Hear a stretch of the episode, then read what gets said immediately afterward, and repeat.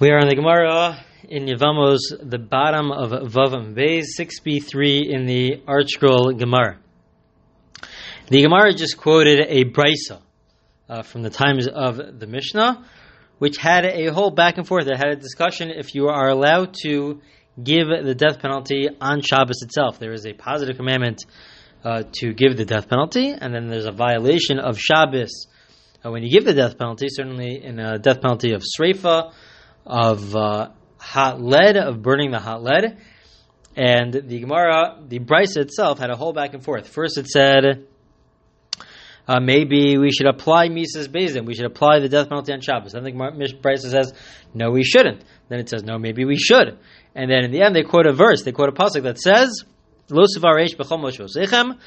that you're not allowed to light a fire wherever you are, and based on another verse, we learn that Bechol Moshe means even in the context of a Din, even in the context of the court system, you are not allowed to punish on Shabbos. You're not allowed to punish on Shabbos. And the Gemara originally thought, in our last recording, the Gemara thought that what's this whole back and forth, the original back and forth?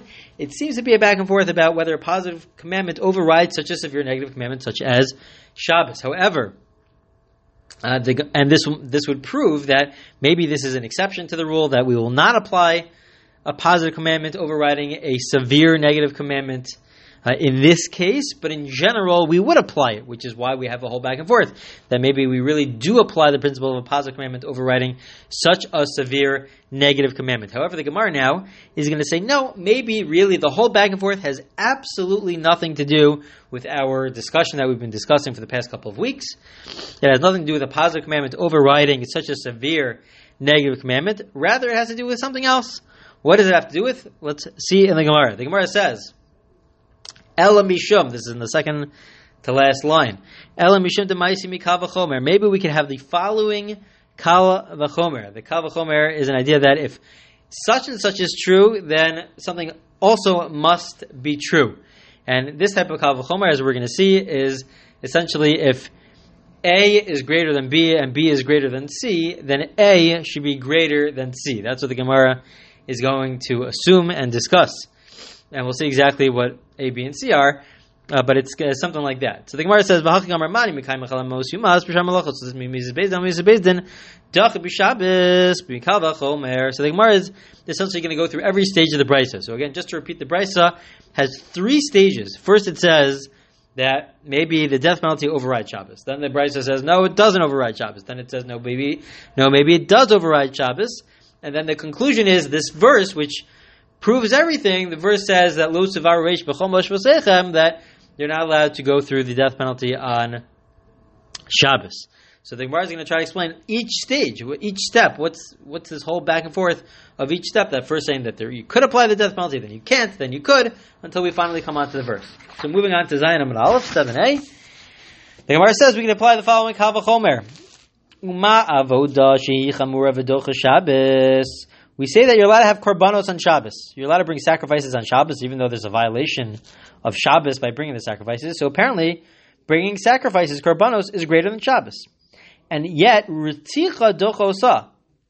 There's also a concept that uh, the death penalty overrides bringing a korban. If you have a Kohen who is deserving of the death penalty, and he's about to bring a korban. He, he's not yet on the mizbeach, but he's about to bring the korban. And Tosfos even says, let's say he's the only kohen that's available to bring the korban. He's the only one that's available. We would say no. It's important for us to give the death penalty as soon as possible. That overrides korbanos. So shenamar mim lamos, and that you take him to die from the altar. So then Shabbos in odin docha osa. So basically, A is greater than B. Uh, the we should say that uh, the execution, giving the death penalty, is greater than korbanos because we remove the kohen. We tell him not to bring the korban, even if the, he's the only one available. Korbanos is greater than Shabbos because we bring korbanos, we bring sacrifices on Shabbos.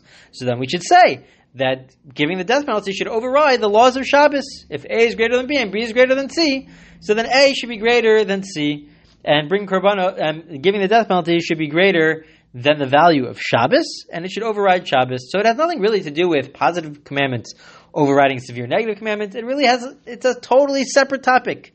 Nothing like what we thought before. Totally, totally separate topic having to do with whether or not we can use this principle of a kal v'chomer, that if A is greater than B and B is greater than C, then A should be greater than C. And that's what the Gemara, the Brisa's original assumption was, that we do apply the death penalty on Shabbos because the death penalty overrides Korbanos. Korbanos, sacrifices override Shabbos, so then the death penalty should take place on Shabbos. So the Gemara then asks, "I umayu eno dekamar." So then, why did the Brisa then go back on it? The Gemara kept on, the Brisa kept on saying, "We should apply the death penalty." Then we shouldn't apply the death penalty. Why shouldn't you apply it? It seems to be a pretty logical argument. The Gemara says, "Hachika amar kvuras meis mitzvah tochiach," because it's not so simple. It doesn't work as simple as A being greater than B and B being greater than C. That A is greater than C. It's not so simple because we have a case of a meis mitzvah that there's a mitzvah to there's a very very big mitzvah to bury somebody who doesn't have doesn't have anybody else to bury such a uh, the deceased. Nobody else. There's no relatives. Nobody is around to bury the deceased. So then to go ahead and bury such a person is a very big mitzvah. To the extent that shedochas avoda that overrides if you have a kohen who sees uh, who, who knows of a dece- of somebody who passed away and there's nobody else to bury them, they should go and bury them, and that overrides the mitzvah of bringing korbanos, of bringing sacrifices.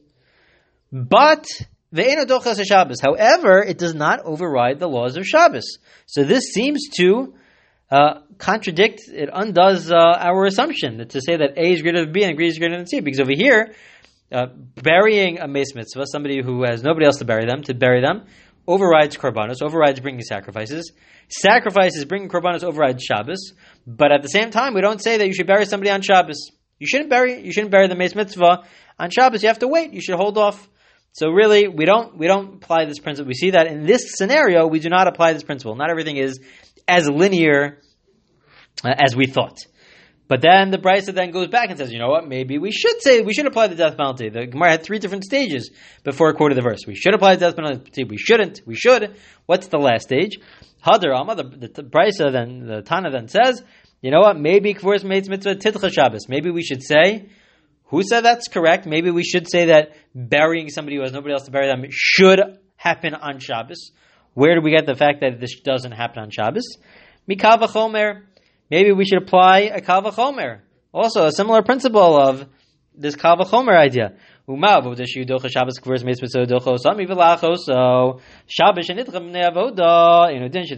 mitzvah docha osa. The the the Brisa is basically saying in the last stage that we should apply the principle that uh, you should uh, give the death penalty on Shabbos. That we questioned it first in the first stage. We said that you should give the death penalty because A is greater than B, B is greater than C, then A is greater than C. Then we said, well, well, hold on, slow down a second. We could have a case where that's not necessarily true by meis mitzvah, by when there's a this big mitzvah to bury somebody who has nobody else to bury them. And that, and, and that doesn't apply on Shabbos, but it does override korbanos. It overrides sacrifices. The Gemara then says, well, slow down. Also, in terms of that rejection, maybe that's not a good rejection, because maybe it's really true that maybe we should bury a meis mitzvah, somebody who has nobody else to bury them, we should bury them on Shabbos. Because we should say that if we bury somebody over bringing korbanos, and if korbanos happens, takes place on Shabbos, it overrides uh, violating Shabbos, so then we should also, maybe we should in fact bury somebody on Shabbos who has nobody else to bury them, and maybe also, based on that, we should also give the death penalty on Shabbos. So that was the whole three stages until the, until the, the Brisa finally brings a verse to answer this whole back and forth by saying, Talmud Lomar Lo Sivaru, the Torah tells us, Lo you're not allowed to make a fire, even in the context of Beis Din, even in the context of giving the death penalty, you're not allowed to make a fire, you're not allowed to punish on Shabbos. And that's the final answer of the Brisa. So, the entire Brisa, this way of understanding the Brisa, which is what the point of the Gemara is, is trying to do, is to tell us that it's not about positive commandments overriding negative commandments. That's not what we're discussing here. We're discussing a totally different topic. A topic as to whether or not we can apply the principle of a kava chomer in this case, whether we could say that if korbanos overrides Shabbos and something else overrides korbanos, whether it's the death penalty or whether it's meis mitzvah, uh, burying somebody who has somebody else to bury them, that overrides korbanos. Do we then say that those uh, those actions, those mitzvahs of giving the death penalty and of burying somebody who has nobody else to bury them, does that override Shabbos or not? And that's the whole back and forth. Nothing to do with positive commandments overriding severe negative commandments. And the Gemara says, and the Brisa concludes by saying that we do not. We do not give the death penalty. The Gemara then continues and says, well, based on what we originally thought, not but based on our conclusion, but based on what we originally thought, we originally thought that it is about a positive commandment overriding a severe negative commandment. So based on what we originally thought, what was the whole back and forth? We have again, we have three different stages.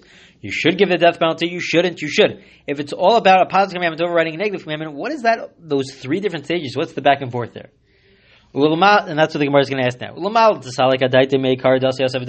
Say mayo eno amar. Based on what we what we originally thought that a positive commandment overrides a severe negative commandment. Why? Okay, so the first stage is a positive commandment overrides such a severe negative commandment. What's the next stage? That it shouldn't.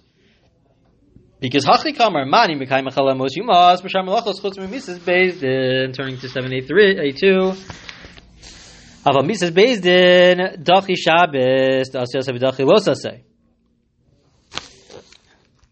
Originally, we thought to say that a positive commandment overrides a severe negative commandment. And. So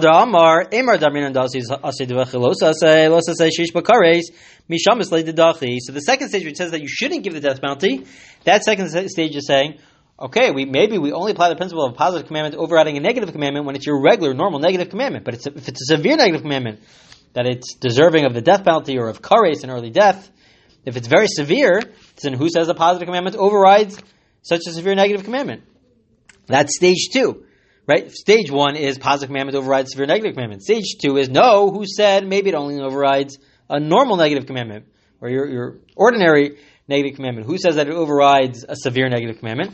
What stage three? Hadarma. Then it says stage three is why say that? Atu ase say lav lo say chomer mali uh, rabba tamalomar lo. What stage three? Stage three is that when we say a positive commandment overrides your ordinary negative commandment, your average negative commandment, why is that? The Gemara says that a negative commandment is anyways more stringent than a positive commandment in general. We say that a negative commandment, the Gemara says here, that a negative commandment we in general view as more stringent than a positive commandment. So why does a positive commandment override a negative commandment? So that, that requires a discussion. That's, uh, that's a longer discussion. But we see that even though the negative commandment is of greater stringency than a positive commandment, how do we know that? Rashi explains uh, because there's a greater punishment. There's a greater punishment. Uh, the punishment is of a, ne- violating negative commandment is deserving of lashes. Your ordinary negative commandments of lashes. If you if you don't fulfill a positive commandment, there is no punishment by the court system. You get punished by Hashem, but there's no punishment by the court system. So we see that from the fact that the negative commandment has a punishment, says Rashi, the positive commandment, not fulfilling a positive commandment, does not have a punishment. That shows us that an, an even an ordinary negative commandment is of greater stringency than a positive commandment, and yet we say that a positive commandment overrides a negative commandment. Not because the positive commandment is of greater stringency, but for whatever reason, which is a, a, long discussion. Why is it that a positive commandment overrides a negative commandment? But if that's the case, so then stage three is saying, so then maybe also it should override a very severe negative commandment, because who cares about the severity of it? The fact that it overrides a normal, ordinary negative commandment tells us that we it, it's not about just, uh, it's not merely about the, the severity of which one's of greater priority, which one's of greater stringency. So once it's not about which one's of greater stringency, so then even if something is has kares, even if something is a very severe negative commandment, we should say the positive commandment overrides the negative commandment. So again, just to review the three stages, the three stages are first, the positive commandment should override a severe negative commandment. The Gemara the Brisa then says stage number two is that no, slow down. Uh, maybe that's only for an ordinary negative commandment, not for a severe one. Stage number three is maybe even for a severe one, because even an ordinary one is of greater stringency than a positive commandment. So then maybe it should also override a severe negative commandment, upon which the Brisa answers based on the verse. The conclusion is based on the verse to say lo that you we do not apply in this case a positive commandment overriding such a severe negative commandment, and therefore you're not allowed uh, to go through with the death penalty on Shabbos. But again, the this is all the Gemara was now just explaining it based on what we originally thought. The main point here is to understand that the, the conclusion of the Gemara is that that whole brisa has nothing to do with a positive commandment overriding a negative commandment, and it has everything to do with the kal the idea of uh, the death penalty overrides korbanos, bringing sacrifices. You bring a Kohen who's deserving of the death penalty, and uh, and you remove them from the base of Mikdash, and Korbanos overrides Shabbos. Korbanos bring we bring Korbanos on Shabbos, even though uh, technically it would be viewed as a violation of Shabbos if it wasn't a Korban.